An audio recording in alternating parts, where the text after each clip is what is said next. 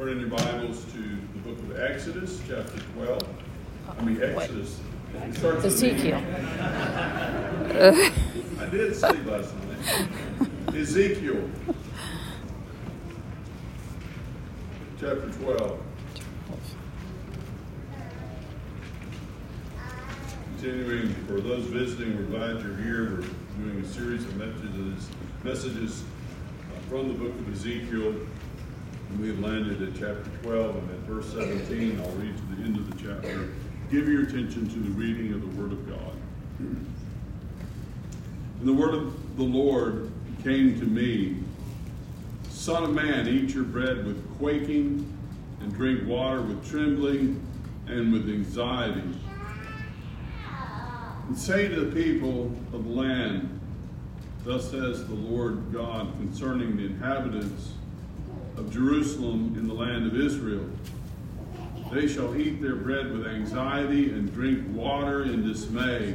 In this way, her land will be stripped of all it contains on account of the violence of all those who dwell in it. And the inhabited city shall be laid waste, and the land shall become a desolation. And you shall know that I am the Lord. And the word of the Lord came to me Son of man, what is that this proverb that you have about the land of Israel, saying, The days grow long and every vision comes to nothing? Tell them, therefore, thus says the Lord God, I will put an end to this proverb, and they shall no more use it as a proverb in Israel. But say to them, The days are near, and the fulfillment of every vision.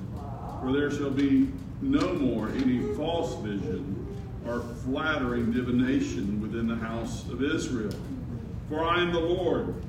I will speak the word that I will speak, and it will be performed. It will no longer be delayed. But in your days, O rebellious house, I will speak the word and perform it, declares the Lord God. And the word of the Lord came to me. Son of man, behold, they of the house of Israel say, The vision that he sees is for many days from now, and, the and he promises of times far off.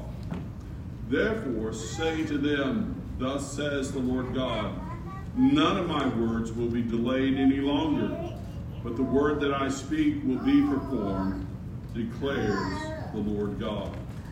Father, do bless to understanding this reading and our hearing and this exposition of your infallible, inerrant word.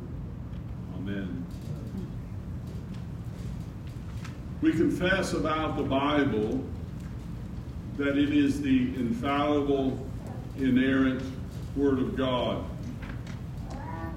Our confession of faith that we subscribe to, the Westminster Standards, make it clear that all the former ways of God revealing himself when he was writing the Bible have ceased since the completion of the canon of Scripture, which is the 39 books of the Old Testament and the 27 books of the New Testament. Nothing other than what Scripture says or what can be deduced and applied from the Scriptures can be considered the Word of God. And that's the job of the ministry. That is my job, Jay's job, and all the ordained ministers within our family of churches' job is to expound the Scriptures. And it is the center of what we do. And we are to do it faithfully. And when we come to a passage, a, a, a, book of the Bible like Ezekiel that's full of many difficult things, as I read through Ezekiel, it is a it is a difficult book on, on a number of levels. We are what we're we are attempting to do by the grace of God is build a bridge, build a bridge from three, the uh, over two thousand years ago, twenty. Uh, 600 years ago, where Ezekiel and uh, the vanguard of captives were taken from Israel to Babylon, and, and the circumstances of Ezekiel being captured and taken there uh, and then being transported back and forth through the inspiration, through the through the uh, incredible intervention of, of God, transported up to heaven, lifted up back to Jerusalem and back, and then uh, speaking uh, to the context of that time to the Jewish exiles and to the Jewish rebels still in Jerusalem and building that bridge to this present time to make application. Because that's how we are to read the Bible. One of the things that I have been impressed with in this book is I'm always impressed with it, but it particularly comes to mind when when expounding Ezekiel is the purpose of God's Word. The purpose of this book it is to reveal God's glory. God is revealed in his creation, in his creating a people for himself.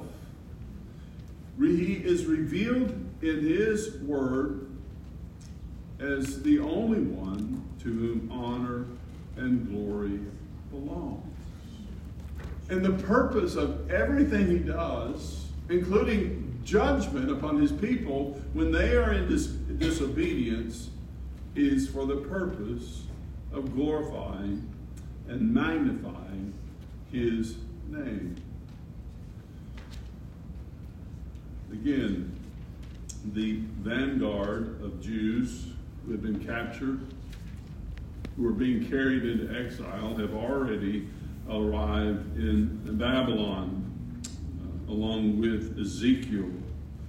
The, the rest of them are waging back in Jerusalem, hundreds of miles away, a foolish resistance against the oncoming Babylonian invasion. The word from Ezekiel is they will be trampled. The Babylonians will build a siege wall, as all of ancient warfare consisted of. They will, they will overcome the ramparts and they will uh, kill the rebels, and the ones they don't kill, they will be joined in captivity in Babylon. And as have happened, uh, as has happened many times in the previous chapters of Ezekiel, Ezekiel here is called to give another demonstration. This, this is one of the places I, I, uh, I pause when trying to, to draw application. You know. I'm glad God hasn't called me to lay on one side every day for over a year with an iron pot and an iron plate in front of me as a symbol. And then, and then afterwards, uh, turn over on the other side and for a, a month uh, and 10 days, uh, uh, look, look the other way as a symbol of judgment. These, these dramatic um, uh, examples. I, am glad, and, and I'm, I'm wondering if he's, he's harkening back here uh, you, he, you remember the, the recipe for bread, uh, the strange recipe for bread that Bible scholars said must have tasted awful by itself, and then it had to be cooked over um, uh, cow dung. Uh, that that alone would make me tremble. Maybe that's why why Ezekiel has no problem uh, fulfilling this message here. And, and all of these symbols, and as we saw last Sunday night, to, to pick up all your baggage and put it on your put it in a huge bag on your shoulder and walk out of, of the of the wall that you dig a hole through and symbolize what's going to happen. And then this this symbol before us. Eat your bread with quaking and drink your water with trembling and with anxiety.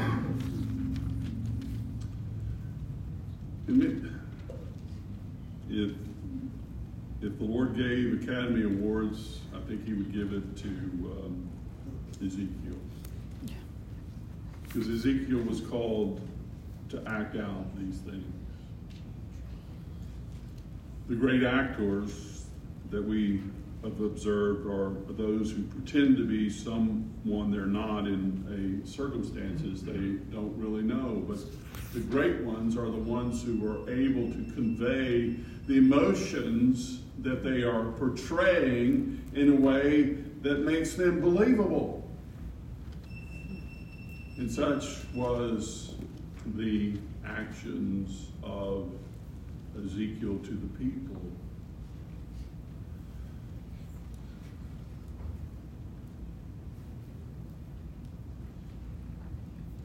His actions are to demonstrate the emotions that should accompany what will happen to Jerusalem when the Babylonian army arrives and they begin to build their siege wall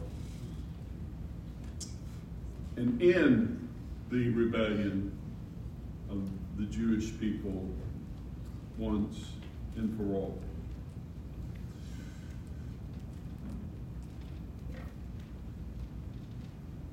This demonstration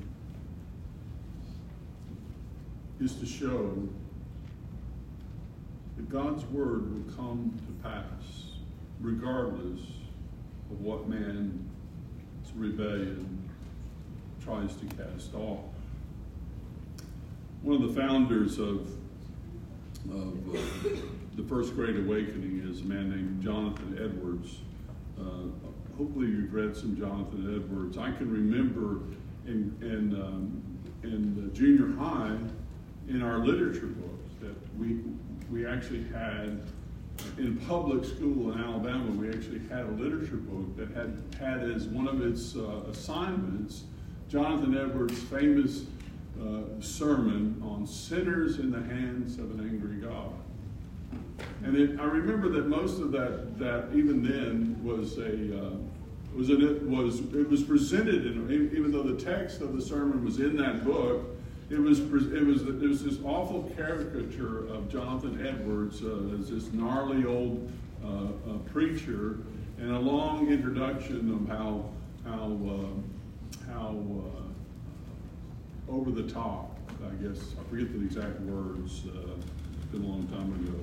His sermon was. He, in this sermon that he he preached first in his home church, and then he he later preached in another another church. Um, he went to great lengths to describe the emotions that should accompany being confronted with your sin. That you're like you're you're if you you're like a a spider being held over the flame of a candle. Or God has drawn his arrow and his bow, and he aims it at your heart. There's nothing but the restraining mercy of God that holds it back. And many illustrations like that. Essentially, this is this is what Ezekiel is telling the people. There is nothing that is going to hold back the judgment. Your only hope is to accept it, to pack your bags and put them on your shoulder and accept what God is doing. And then there's hope for you to be saved.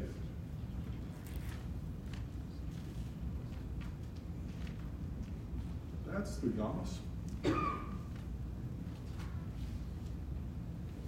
The truth of rebellion is not just lying in the land of ancient Israel. The truth of rebellion is at the heart of all mankind. And the consequences are just as certain as the judgment that will come to the Jewish people when, Babylonian, when the Babylonian army arrives.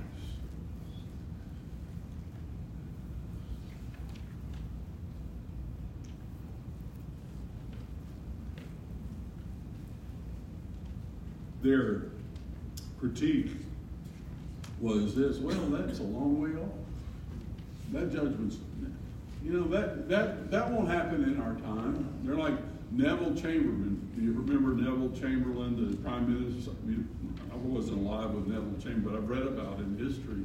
The Prime Minister of, uh, or the, uh, anyway, the guy that said there will be peace in our time. He went over to uh, Germany and, and uh, came back to Britain and said, "Don't worry about the Germans; they won't invade.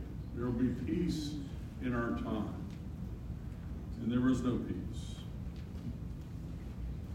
There was war. The same thing.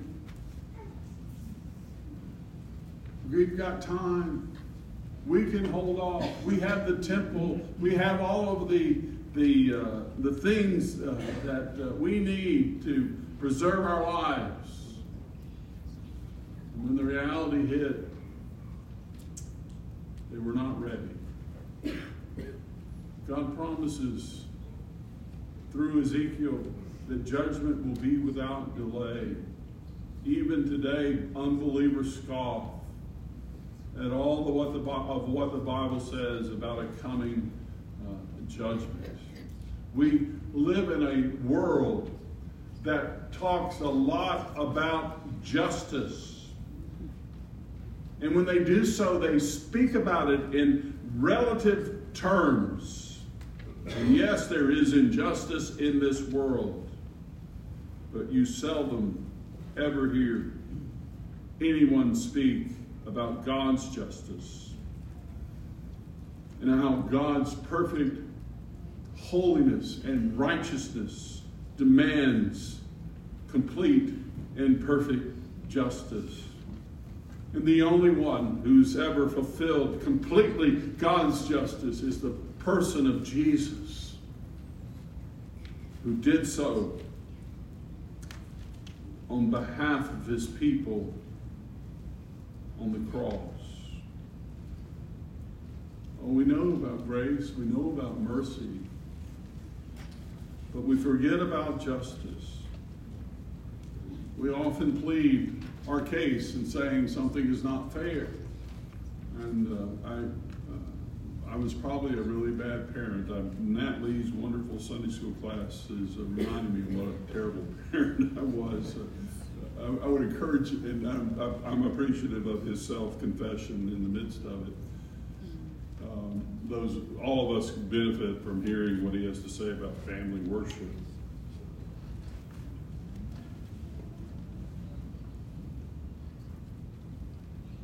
It's not fair.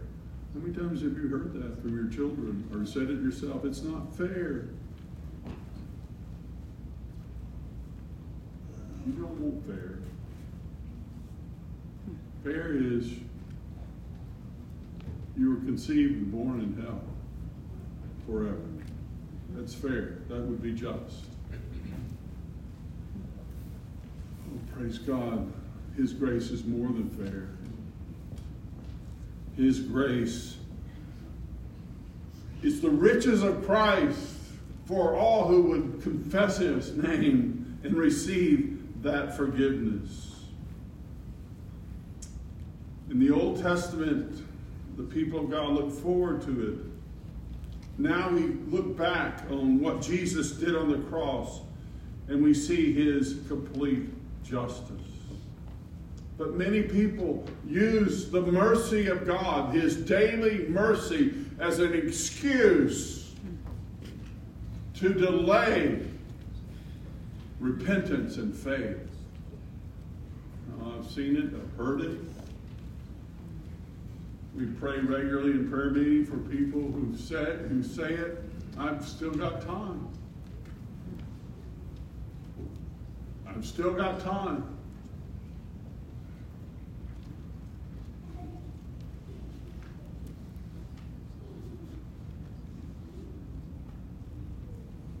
It's too late when the clods are falling on the casket. The time to repent and believe is now. You, we do not, it is the mercy of God that we do not know our time.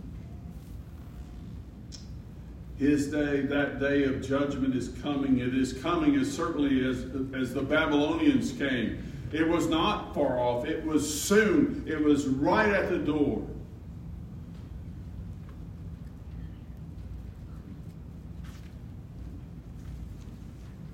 We deserve judgment. And every day that we do not receive it is a, is a day of uh, mercy. But for the one who has not put their faith and trust in Jesus and nothing else, the worst day on this earth, as the late Dr. R.C. Sproul used to say, they will pray for.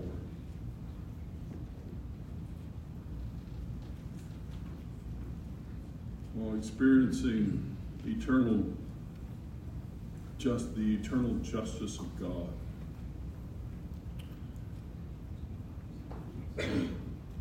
While you're alive, you can apprehend the mercy of God, and there is hope. Many of us have rebellious children and grandchildren and, and, and loved ones that are, are, that are lost, and we pray for them daily and regularly, and we hope we hope for better things. And while there is a while they are alive, there is hope. But we pray that they would come to the place where they apprehend and understand their personal need for the mercy of God and the grace of God to take away their sins. And if you're among those here today, if you could be one of those people, don't listen.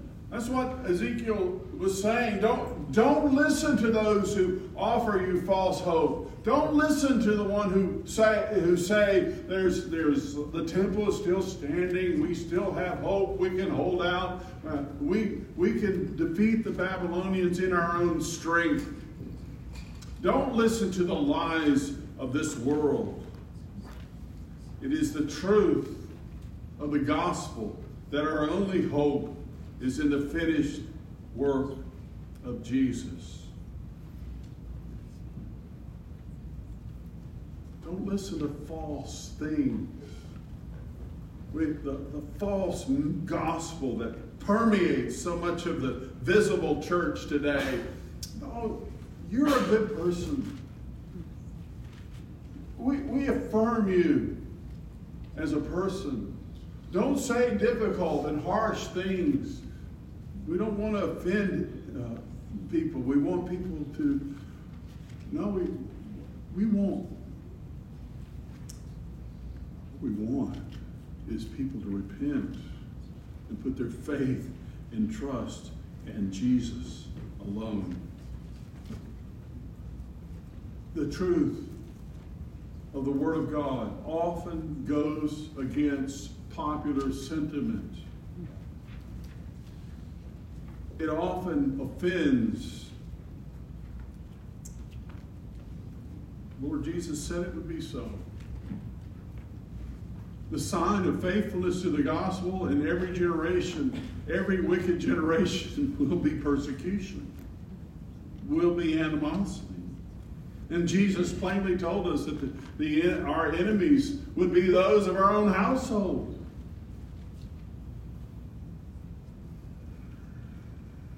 And sometimes we act like we're surprised. We shouldn't. We should take it as a sign of affirmation of the truth and a sign that we must continue to proclaim the truth. When the bombers would take off and go over Germany, and the get they would get close to their targets, and they would the uh, the Allied pilots would get close to their targets, and they would begin zeroing in on their target. They would notice that that uh, the flak from the ground weapons would become more and more intense when we get over the target with the gospel, when we put our finger on the problem of rebellion, just realize that is a physical principle in the war, in warfare that transfers over into the spiritual realm of warfare that we're involved in. The flak will intensify. If you are flying to drop your bombs in a place where there are no targets, you won't get any flak. And there were cowardly pilots who would do just that.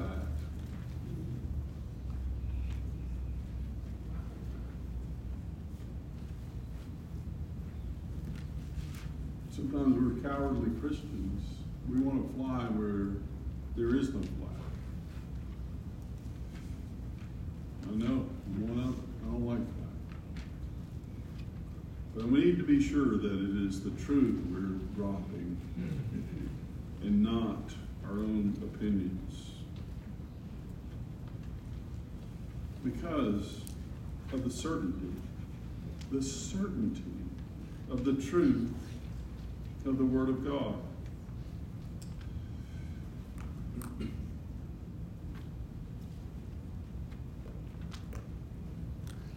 Will always be scoffers. There will always be mockers.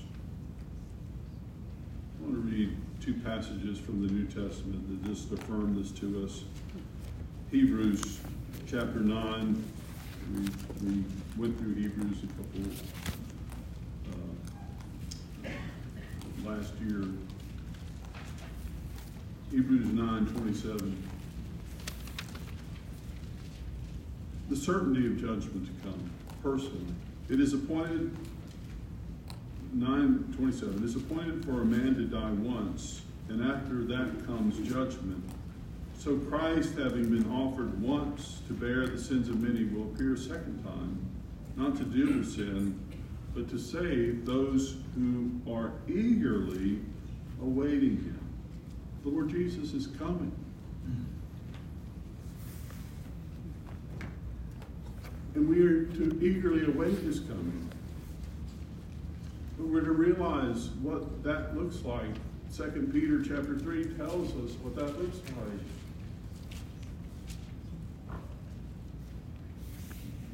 Let's look at verse 3. Or verse 2 that you should remember the predictions of the holy prophets and the commandment of the Lord and Savior through your apostles.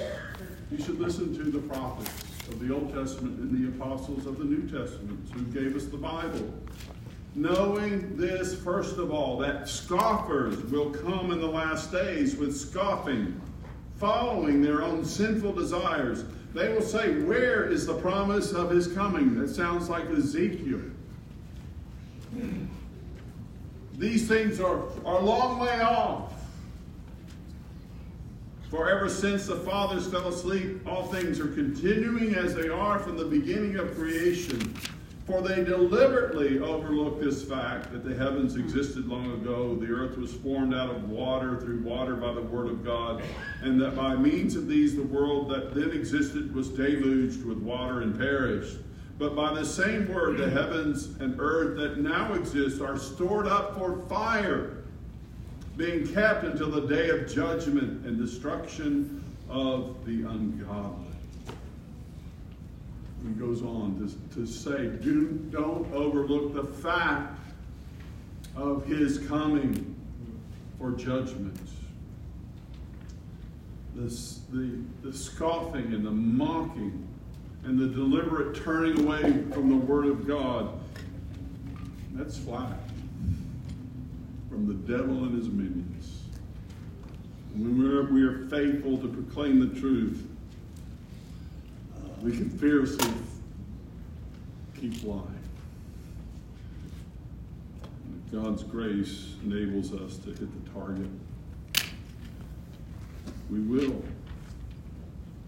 But our job is to be faithful. Our job is to continue to proclaim the truth no matter what.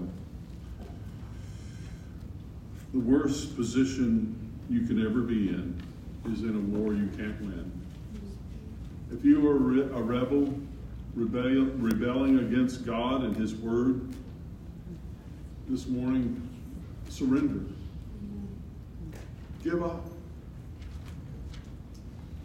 and submit to his lordship and enlist in his army. Let us pray. Father, thank you for your plain, clear warning to Israel of old that is to your church today. That there will be those who mock and hate and despise you. And we are to love them enough to speak the truth in love with gentleness, giving, giving an answer of hope that they might be saved through the means that you ordained them to, which is solely and completely the finished work of Jesus on the cross. We ask this in his name. Amen. Amen.